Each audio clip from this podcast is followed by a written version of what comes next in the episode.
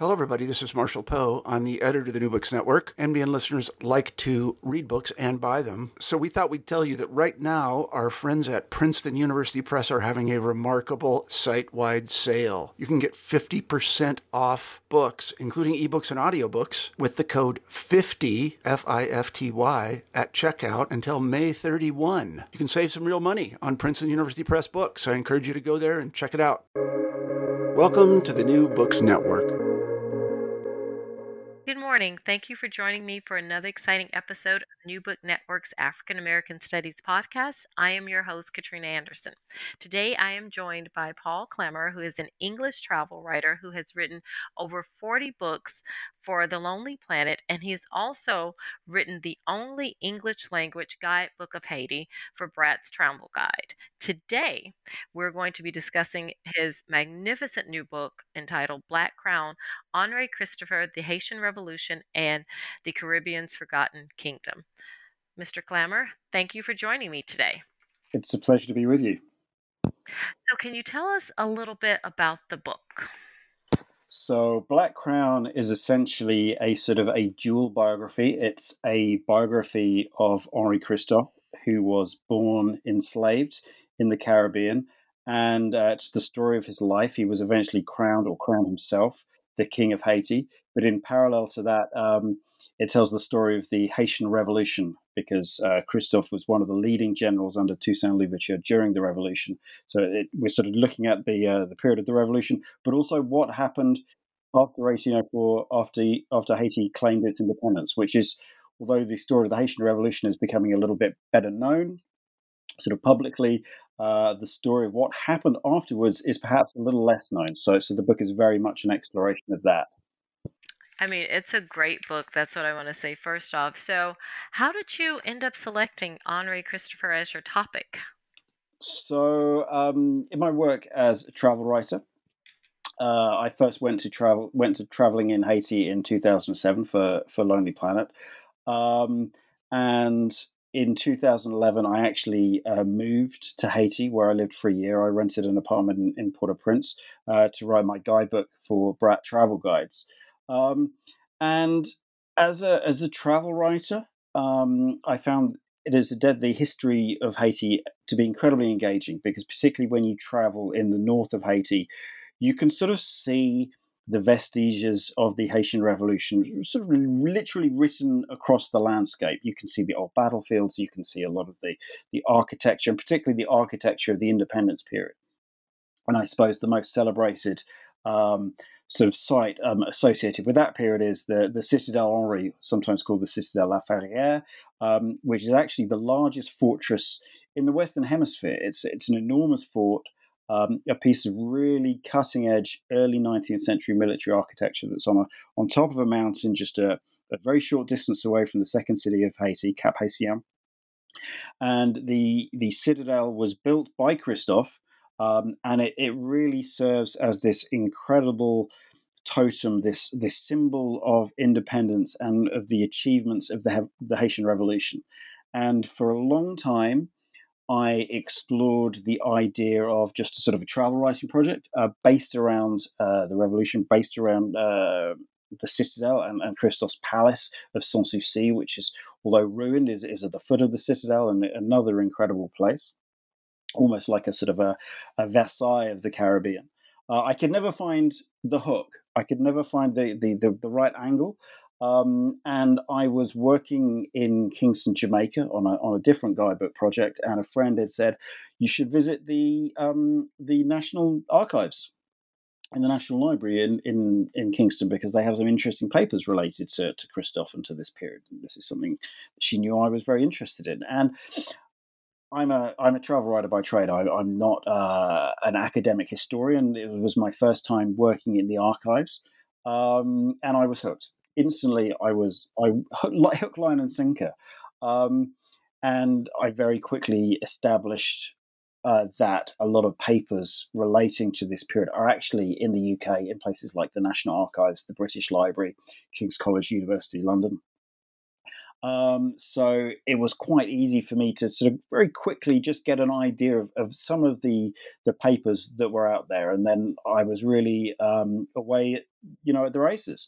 Um, and fortunately, my work writing guidebooks meant that I could often route flights to where I was working um, through places like New York or Boston, so I could go and do some archive work there, um, as well as doing archive work actually in Haiti itself and doing sort of a lot of field work in terms of visiting a lot more of the sort of a lot of the very more obscure sites associated with the revolution and, and with Christophe, um, should we say?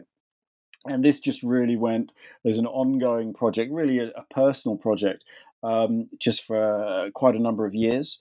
Um, until we had lockdown, until we had COVID. Um, and working as a freelance travel writer is not a very lucrative um, way of making a living when no one in the world can go traveling.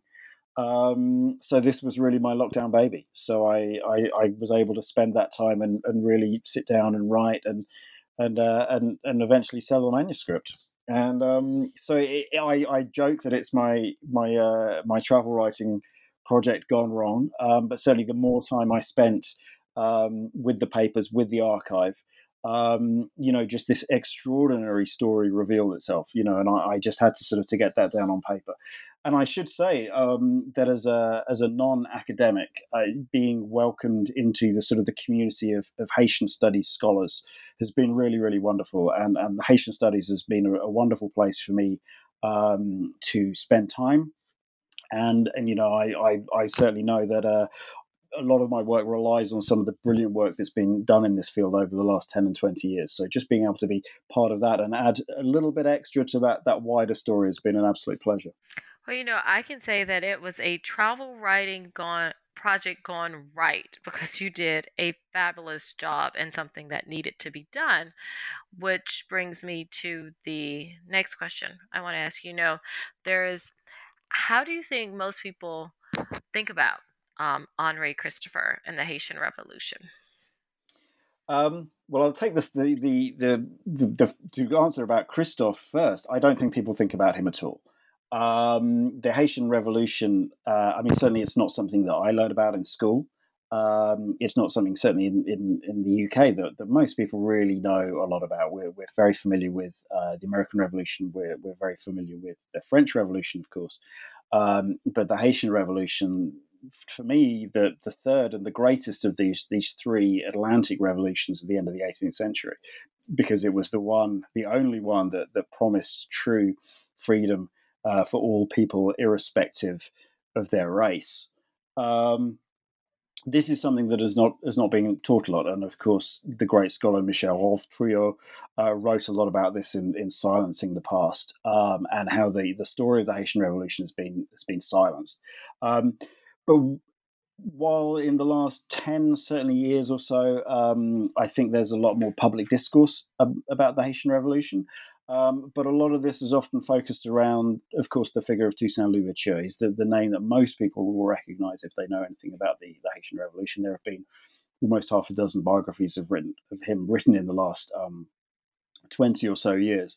Uh, but the stories of some of the other participants, not just Christophe, but uh, Jean Jacques Dessalines, who was the man who actually proclaimed independence for Haiti in, in January the 1st, 1804. These are stories that now I think Haitian Studies is sort of ready to, to, to share those because we've got that that body of scholarship. People who've been working on Haitian revolutionary studies over the last couple of decades. Um, so we're ready to really expand that story, and I, I hope that, that uh, the Black Crown can be a part of that conversation.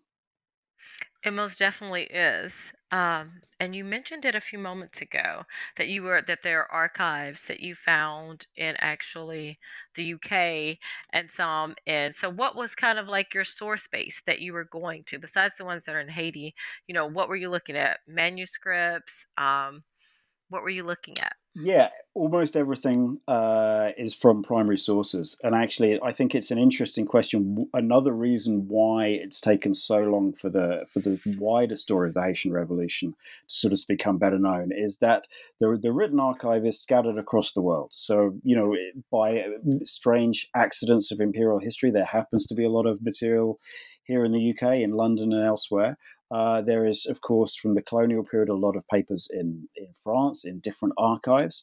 There are archives across the States, across the Caribbean, um, and as well, of course, as in Haiti itself. So, accessing these really, really disparate archives in, in many different countries, I think has has been a challenge um, and is just very time consuming and and you know it has to be you know expensive an expensive enterprise.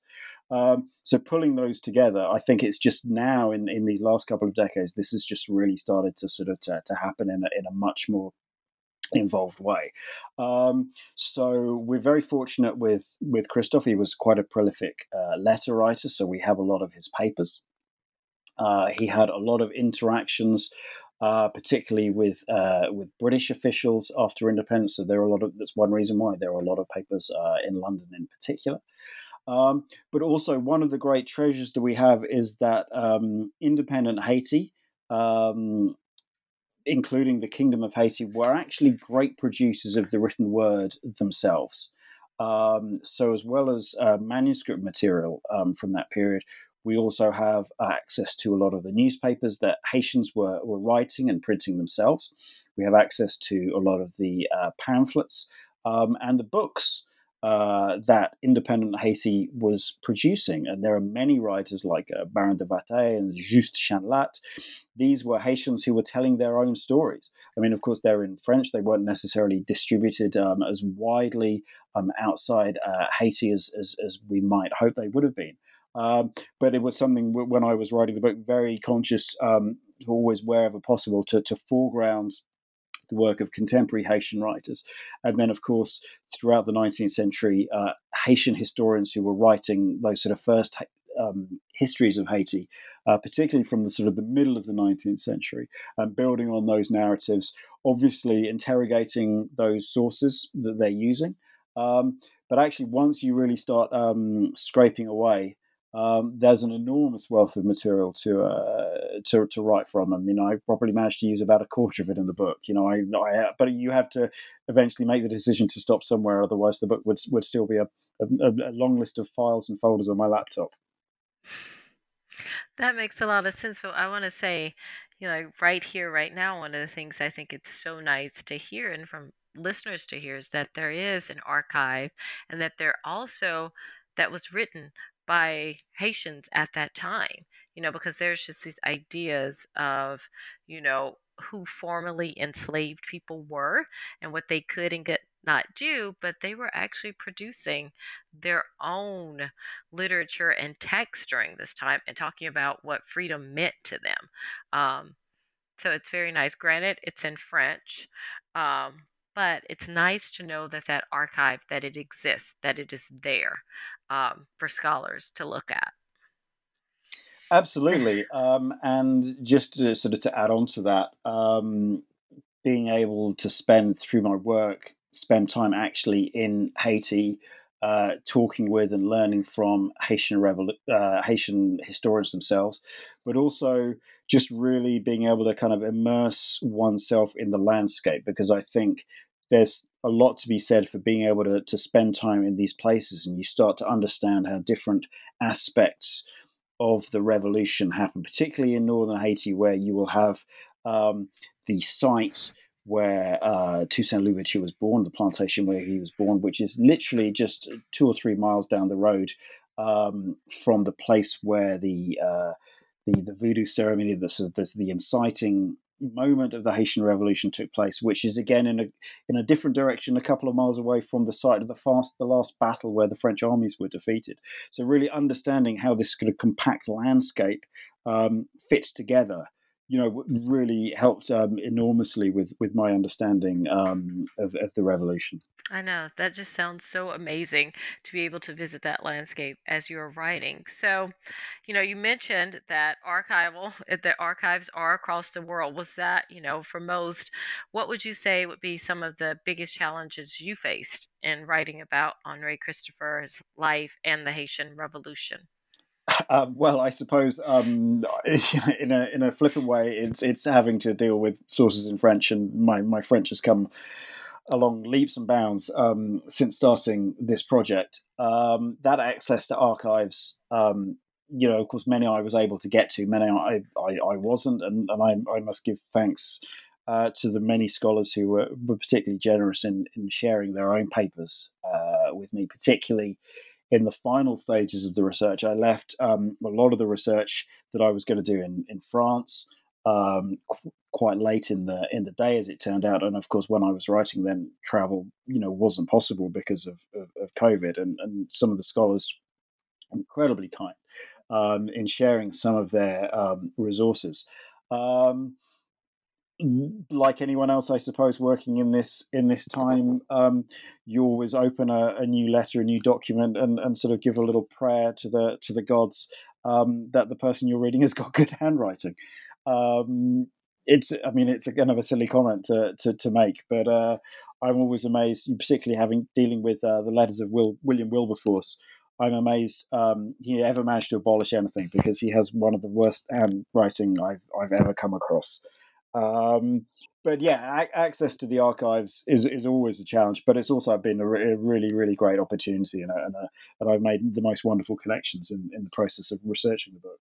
Awesome. Was there anything that surprised you as you were researching and writing? Um, I think when I started the research, um, I, I had a pretty good handle on the story of the, the Haitian Revolution, and I must confess that that, that first trip to Haiti in 2007, uh, I, I was remarkably ignorant of the story of the Haitian Revolution, and I'm very grateful for the friend who recommended that I take along a copy of Black Jacobins, um, but of course by C.L.R. James to read, which which really, you know, I found an incredibly powerful book to read in situ. So I was quite familiar when I started with the general shape um, of the, the sort of the narrative of the, the Haitian Revolution, I was very much less familiar with the story of what happened after 1804, um, particularly uh, the Haitian Civil War, which broke out in, in 1807. The country was essentially divided uh, in two halves, a northern and a southern half. And and, and, and the, much of the book is is taken up with with the north with North Haiti, which then becomes Christophe's Kingdom of Haiti. Um, but reading accounts from and, and, mainly relying here on on the accounts of the the 19th century Haitian historians uh, because it's a period that's been incredibly little written about, um, but absolutely fantastically interesting, incredibly complicated. But it's really a period of the birth pangs of independent Haiti, where you've got these two rival political systems, you've got these two rival leaders, Christophe is one, Alexandre Pétion, the, the president in Port au Prince, is the other. These two figures really trying to sort of determine what is Haiti. You know, Haiti is a new country, um, and trying to work out what the idea of Haiti is. So, so learning about the, the Haitian Civil War and then how that evolves in Christophe's mind into the Kingdom of Haiti was just a really uh, fascinating journey to go on. It sounds like it. I mean, it's something that most definitely most and this is on the other side of the Atlantic, Americanists don't really think about um, for the most part. So I want to ask you, and you said a little bit before, who was Henri Christopher? Who was well, he? It, Christophe was um, he was born in in 1767. Um, this is a world of Caribbean slavery. He wasn't born in in in the colony of Saint Domingue, which was destined to become Haiti. He was actually born on the island of Grenada, an incredibly long way away. I mean, Grenada is very far closer to South America. Um, through a series of unlikely events, um, he takes part in um, the American Revolution. He's transported um, actually to Savannah in Georgia, and and has a, a very small walk-on part in the American Revolution before coming and, and sort of settling um, in the city of Cap Français, the, the, the wealthiest um, city in, in the colony of Saint Domingue, uh, now Cap Haitien today. Um, when the, the revolution, the Haitian Revolution breaks out in, in 1791, he largely sits out the first couple of years of the revolution, but by 1793, um, this is when he really enters the scene. He he becomes a uh, an officer under Toussaint Louverture, uh, he's an incredibly accomplished uh, man, particularly when it comes to logistics. Um, he's a competent battlefield commander, but he's a fantastic logistician. Um, and he rises rapidly um, through the ranks under the, the leadership of, of Toussaint Louverture um, and becomes one of the signatories of the Haitian Declaration of Independence. Um, I don't know how far we want to get on into the story. Well, we can talk about how no, no. he became king, uh, but that's possibly we'll just uh, to set the scene.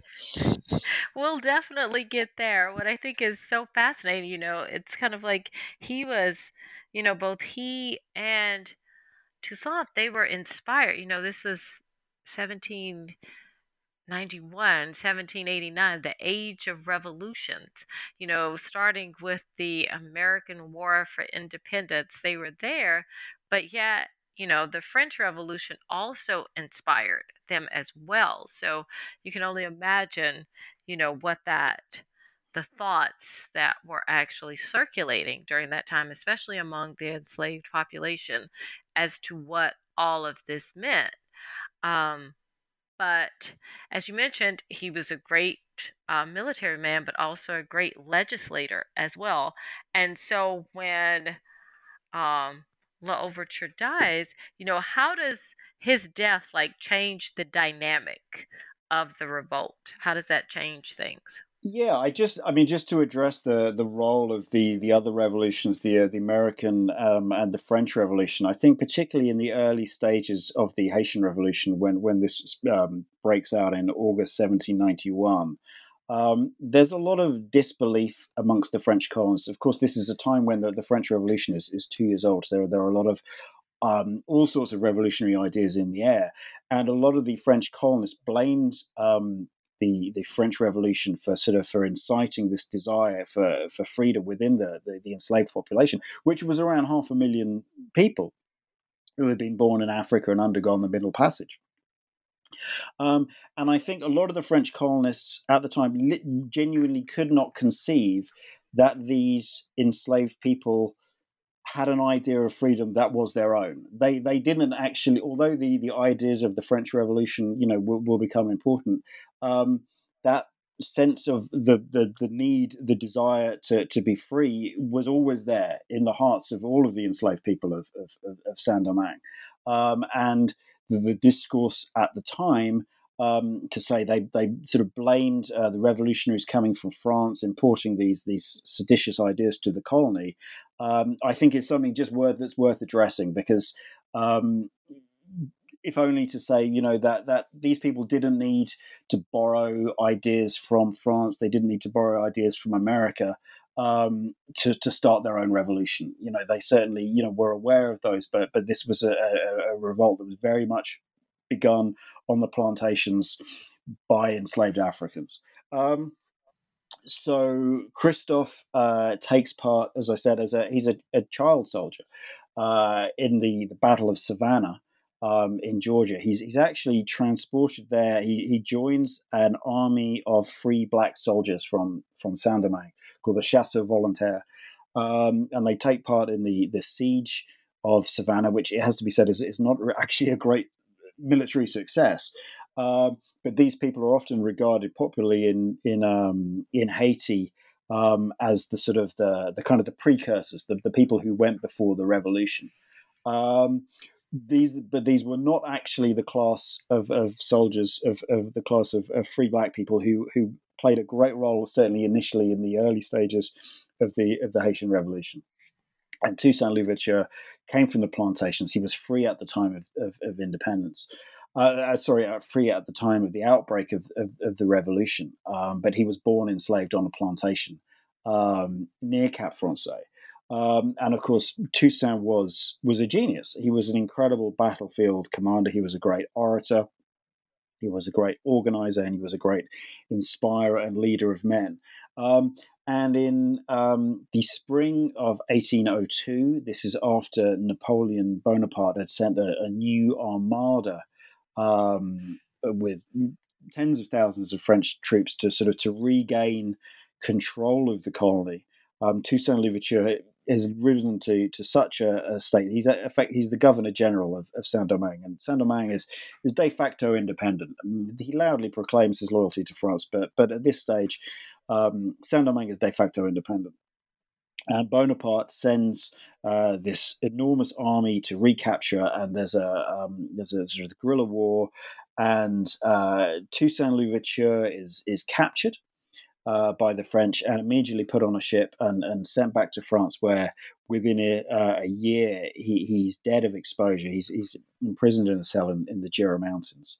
Um, and this is the moment in the, the, the, the, spring and the summer of that year where the Haitian Revolution really starts to become a lot more openly a war of independence. And Christophe and Dessalines and some of the other uh, black military leadership that had sort of come in were, were kind of working with the French. There was a lot of duplicity. There was a lot of um, you know, should we say they were a lot playing poker and bluffing, pretending they're working for the French, but really, you know, enacting their own plans. Um, and particularly from the uh, the autumn of 1802, where, where Christophe finally declares again uh, that he sort of he gives up this this false idea of working for the for the French.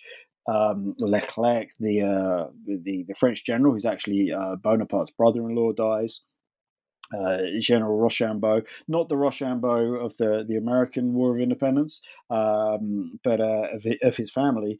Uh, Rochambeau becomes the, the French commander and, and really enacts what can only be described as a, a genocidal war um, against the African population of, of, of, of Haiti.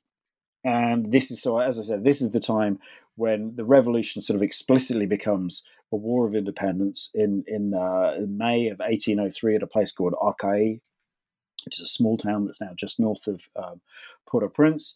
Uh, the Haitian flag is is uh, is created, um, where Dessalines um, sort of symbolically tears the white out of the French uh, tricolor and uh, a young woman named Catherine Flon stitches the, the, the red and the blue back together to to create the um, uh, to create the Haitian flag. Um, and from this moment on, it's a sort of a full on struggle for independence. Um, and the the French are gradually worn down through attrition, through guerrilla warfare, um, and through yellow fever and, and malaria as well and by uh, and on the 18th of November 1803, the, the final French army is defeated on the battlefield outside Cap Français at a place place called uh, Vertières, and the French surrender. Um, and on January the first, 1804, um, Haitian uh, independence is declared by by Dessalines, with with Christophe being the having his uh, signature being the second on the Declaration of Independence. Wow, you know, and I really liked your point that you brought to the forefront of how, you know, yes, this is the age of revolutions, but that the enslaved population of Saint Domingue, they didn't need anyone to tell them that they needed to be free. I can, you know, and most can probably not even most can imagine what their lives were like because as you know you know Saint Domingue that was the wealthiest of the colonies but that sugarcane was actually gold. Uh, but in order to get that, there was a brutal system that was in place to do that. Um, and the you know physical emotional and in some cases for women sexual abuse that they endured i'm sure was horrific so you know of course at the core they were definitely already inspired to gain their own freedom um, from that system that completely sought to eradicate any parts of their own normalcy of having a normal life um, just yeah, for and, economic and, gain. And just to sort of to put some horrific numbers on that, um, at the outbreak of the, the revolution in 1791, Saint Domingue was importing 40,000 kidnapped human beings to work on the plantations every year. Um, but when the revolution uh, breaks out, uh, we have to remember that a, a great number of those uh, people who had who'd undergone the, the Middle Passage um, had actually were, were fighters and soldiers themselves. They had they had uh, been captured in wars in, in Africa. So when the revolution comes, there's a lot of experience of guerrilla warfare um, to to bring to this situation that the uh, the European armies couldn't cope with. Right. And, you know, it was, you know, even after they came back, as you just mentioned, Bonaparte and, you know, the French, they weren't going to let them go, but they weren't the only ones who were interested in reclaiming Haiti during this time. There were many other imperial powers who also wanted to reclaim Haiti. Um, during this time because it was like you know the wealthiest of the colonies so it was like up for grabs and of course always that was that idea that they needed to squash the formal independence of a formally enslaved population. Um, that was just something that would send horror waves through every other system of plantation around the world during that time. And they, you know, thought it would lead to mass revolts everywhere. Um, so I want to ask you, what impact did formal independence have on the enslaved population? Did it, how, you know, greatly did it change their lives? I mean, the, the first thing to understand is that, that they, the, the first uh, constitution of independent Haiti and the first article of that constitution declares that slavery is forever abolished in Haiti. And when I put the Haitian Revolution, as I did earlier, up against the French and the American revolutions, I think this this point is is so important uh, to bear in mind that, that this is the only place where where slavery was permanently abolished. Um, in terms of the the day to day lives of the the newly independent the Haitians, of course, you know the idea of Haiti is is brand new. They they don't know they're Haitians yet. The idea of Haiti is is is, is still being born, and I think one of the um, the tensions that we find um, in particularly in the early years of Haitian Revolution center around this idea of what freedom means when you're a nation uh, that has won its independence on the battlefield in a world of imperial slavery uh, where Spain, where France, where Britain are all in the Caribbean. And what, so, what does it mean to be free and to maintain that freedom? And this question is absolutely crucial for the first few years of, of, of Haitian independence. If you are Christophe, um, if you are Dessalines, if you are some of these uh, the leading um, sort of officer class who've, who've made this declaration of independence, your argument is that freedom means nothing unless you have gunpowder and bayonets to defend it because you're still afraid the French might come back, the, the British might come back. All of these powers can see this, as you said, this this colony that had been vastly wealthy, producing you know half of all of the sugar and more than that of, of coffee in the world. So looking with these not just covetous eyes, but also seeing that the idea of Haiti is just an existential threat um, because Jamaica is just here, Cuba is just there, you know, heavy plantation systems. Um, and, and Haiti is just the ultimate bad example. So the, the Haitian leadership, uh, their argument is very much freedom is about, it means nothing without a project of national defense.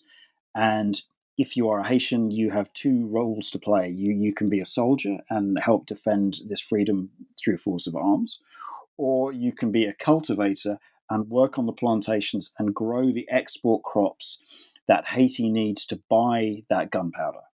Um, now, so you don't get much of a choice. Um, and so, if you were a, cultivator, possibly once enslaved, I mean, well, possibly, what are, what are you talking about? You were once enslaved, you may still be living on that plantation, you may still be working, cutting sugarcane, collecting coffee, you get a share of the uh, the profits. Um, you know, the whip is outlawed, all of these things, but you're not sort of uh, you're you're more like a um, sort of it's just sort of a form of, of, of serfdom, and that's the role that you must play in national defence. Now, on the opposite side of that argument, um, if you are someone who was born maybe let's say in, in Congo or, or Dahomey or somewhere like that, you've survived the Middle Passage, you've survived this incredibly bloody revolution, your idea of what freedom and what liberty is is probably going to be a bit different. It's probably the freedom to be just completely left alone.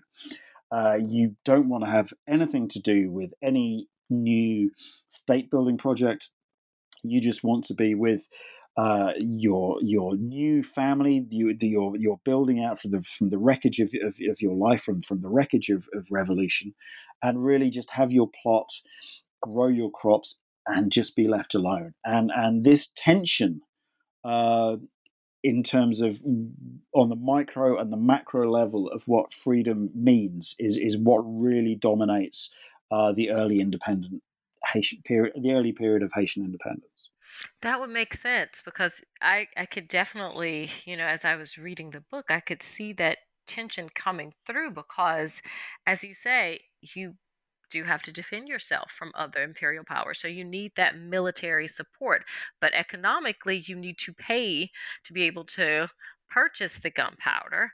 And on the other side, you have the people who just you know, slavery's over. I just want to live my life, you know, and not really be responsible to anyone else besides myself or my family.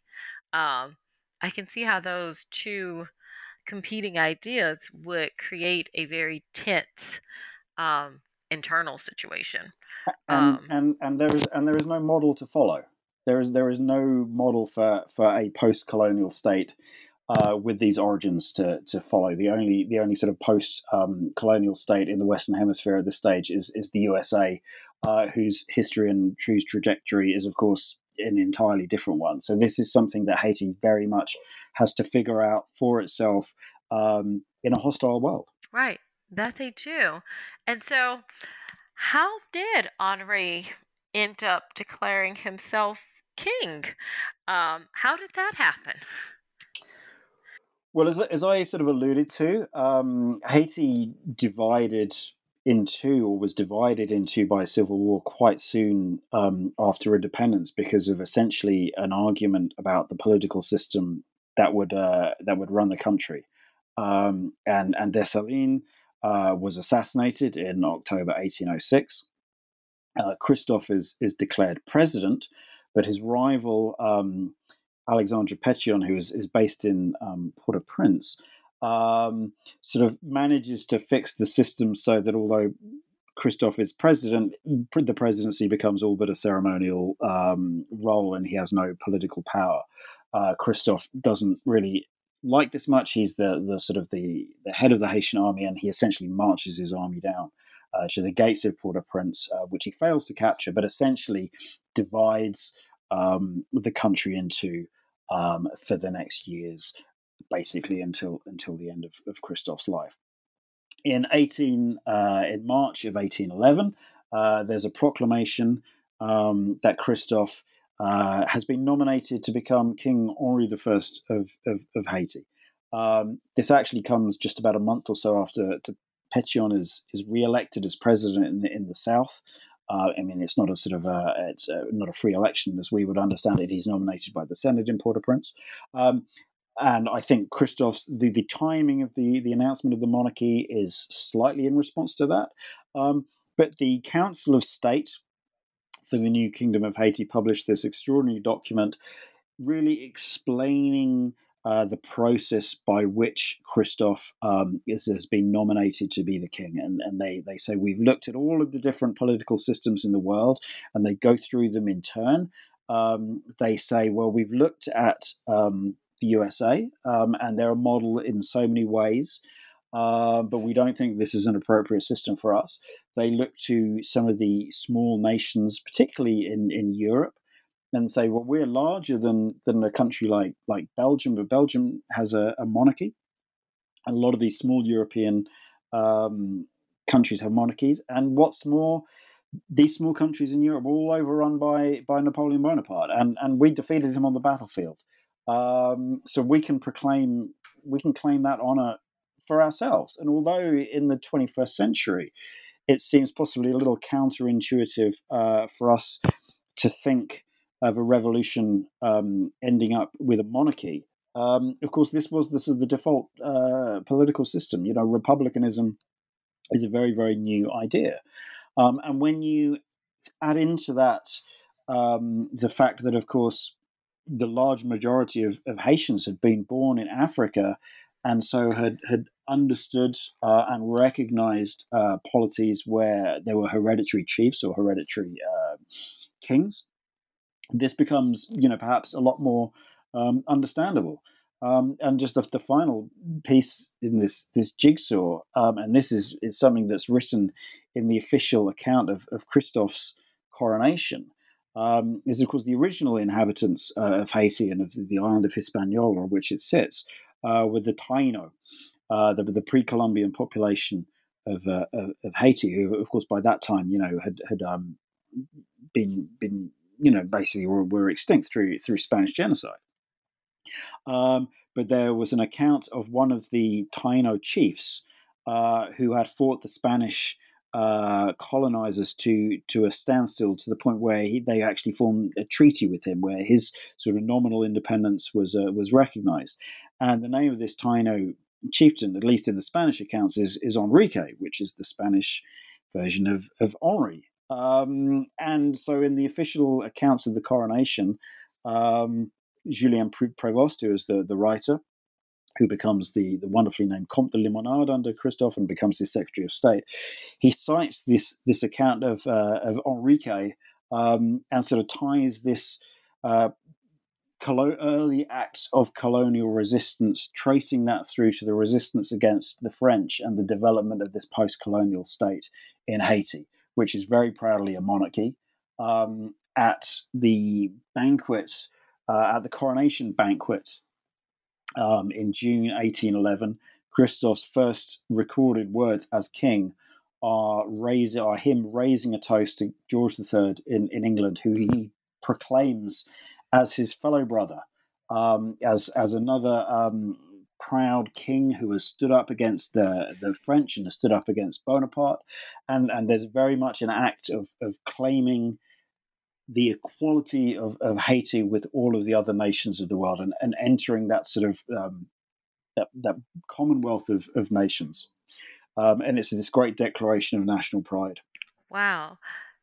That is pretty amazing that he was able to accomplish that. But as you said, there are many components as to how this all came into play during that period. So I want to ask you do you think um, that Christophe has been misrepresented? Um, just, yeah, I mean, the short answer is yes. Um, I just, just sort of to, to just sort of develop that the idea of the the, the, the monarchy a little bit more. One of the things um, that I find most enchanting, we managed to reproduce some of this in the book, is that when he was crowned king, he produced uh, a, a, sort of an instant nobility of, of, dukes and barons and princes of the blood and other figures like this, which was accompanied by an absolutely wonderful armorial um, with with heraldic devices. Um, and this is a, a, beautiful painted volume. It's it's it's actually now in in London, uh, but it has been reprinted in full. But one of the things that I find um, very exciting about this is that the heralds who created all of this iconography were clearly very educated in terms of the traditions of Western heraldry. Um, and you see all of the usual lions and bears and stags and, and all of these things and the sort of heraldic devices. But then they use a lot of African iconography and they also use a lot of Caribbean.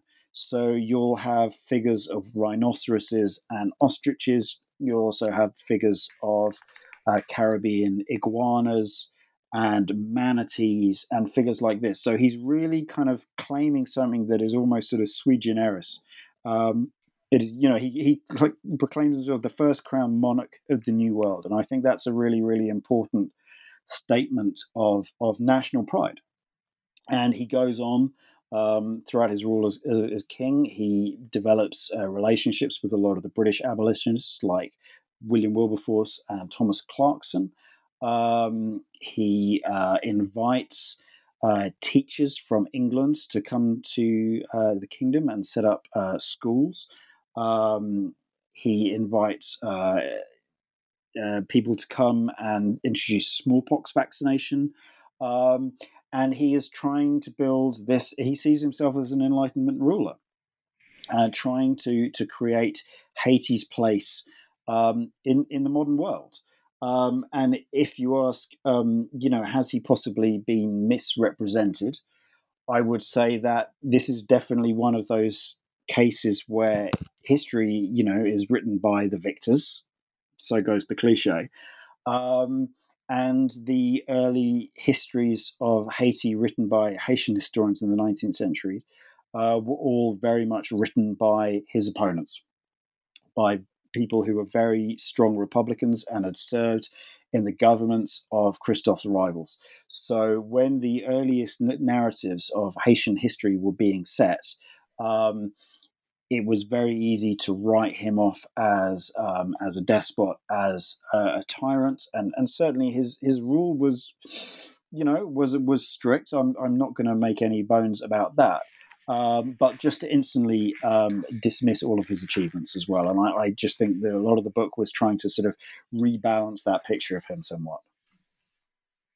I agree, and you did a fabulous job of doing that because, you know, it's ironic you know, he's so often either ridiculed or marginalized or in some cases just completely erased from the history books. But he did quite a few accomplishments for Haiti during a period where the country was just starting to get back to normal, just had gained its independence. It was just getting its footing in the modern world, as you say. And he did set up, you know, education and labor systems and, you know, vaccines. And it's all of these things, yet most often that's forgotten. And as you say, you know, it's ironic. And the only thing I can kind of relate that to on the American side is, you know, even though the North won the um, Civil War, um, the Union did, it is the Confederacy who has the memory. Um, and so I kind of see that also happening in terms of the um, Haitian Revolution, and in the case of um, Christophe and his accomplishments, accomplishments, and how they're just, for the most part, forgotten. Yeah, I, but I think one of the things that, that I find interesting, and this is as, as I mentioned earlier, was was my great hook in, in into this. He was also the one who who left the the greatest kind of built legacy uh, with the construction of the citadel. And uh, all across Haiti, actually, you'll find networks of forts that were built just after independence, because the plan was, um, as it was sort of in the first months of independence, they they realized that the French could come back almost at any moment. Um, so the plan was that if the French arrived, uh, they would set fire to the ports and retreat into the interior, which they fortified. So the citadel is the greatest of all these forts, but but um, but Christophe was in charge of building many of them across uh, across the north, and it's a sort of a wonderful thing to go and visit some of these because some of them now in, in great disrepair or, or sort of wildly overgrown and, and, and neglected. Um, but he he is the one who has built who has who has left that that that great legacy. I mean, particularly in, in northern Haiti, he's sort of still referred to as sort of the great builder. Um, because he, he's left this incredible sort of physical mark on He left his mark in many ways. I definitely agree on Haiti and its history. Um, and for him to be so forgotten, which I'm very grateful for you from helping to rescue him from obscurity. Um, it's a nice welcome to be able to have a greater understanding of who he was. So, I want to ask you, what do you want readers to take away from the book? Um, well, hopefully, a good read. Uh, that's not for me to judge, um, but it was very important that I wrote this as a trade book rather than an academic book because I think this is a story um, that you know I would like as many people as possible uh, to know. And it's although you know it's it's based on very very deep archival research. Um, you know, hopefully it's it's it's a great story as well. I mean, the Haitian the story of the Haitian Revolution is just such a, a, a dramatic and an almost unimaginable story. Um, and you know, throughout my research, realizing that that story then continued um, you know, into that early independence period um, was just a, a, complete revelation to me, as it was, you know, on my first visit to Haiti back all those those years ago. Um, so I really, well, I guess the one thing I would like people to say is just a great understanding of the accomplishments of, of Haiti, um, and of course, I think we all know that in the the modern media today, Haiti is treated in a particular way. uh, the way uh, it's written about, uh, the way it's dismissed, um, and I just think there needs there. It's always a work of trying to counter that, trying to rebalance that, um, because it is the most astonishing history, um, and the reason why the Haitian Revolution, I think, has um, traditionally and historically been been silenced in Western narratives is because of the incredible accomplishment that that these enslaved people could overthrow one of the most powerful empires on the earth, beat two more on the battlefield, and proclaim their independence. Um, what a proud and inspiring national story to, to have, and and I think you know anything that helps, even if it's only in the the tiniest way, um, you know, is only a good thing. And I'm I'm very very grateful uh, for the time that I've spent in Haiti and the time that I've spent learning from Haitian friends and from Haitian historians um, to, to help to, to, to bring that, that story out a, a tiny little bit more. And you did that magnificently. So I want to ask you, what are you working on next? I have I have two projects uh, that are currently vying uh, for my attention, which are in different stages um, of research, uh, but neither of which are ready to be discussed publicly.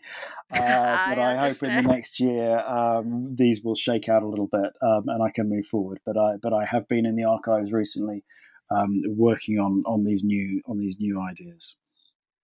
See, we have, you know, turned you into someone who enjoys the archives. That and the archives are not from everyone for everyone, as you know. Um, it can be a daunting, challenging space to walk into, but you have there's so much wealth of information and knowledge that's there. And I know as I'm reading and writing through my own sources, I enjoy it. Um, and now the archive in so many ways um, it's changed a lot in where we are 2023 so um, so that is awesome so mr Clammer thank you so much for joining me today it's been a real pleasure talking with you Readers, please go out and pick up a copy of Black Crown. I promise you, it is for academics. It's for non academics to learn more about Haiti and their accomplishments. I mean, it is one of those books, and I know from my own experience, I started reading it at nine o'clock at night and I was up till 2 a.m. actually because I wanted to finish it. I just couldn't put it down. Um, you don't have to follow my example. You can read it at your leisure, but I say if you go out and pick up a copy, it will be something that you will not regret doing.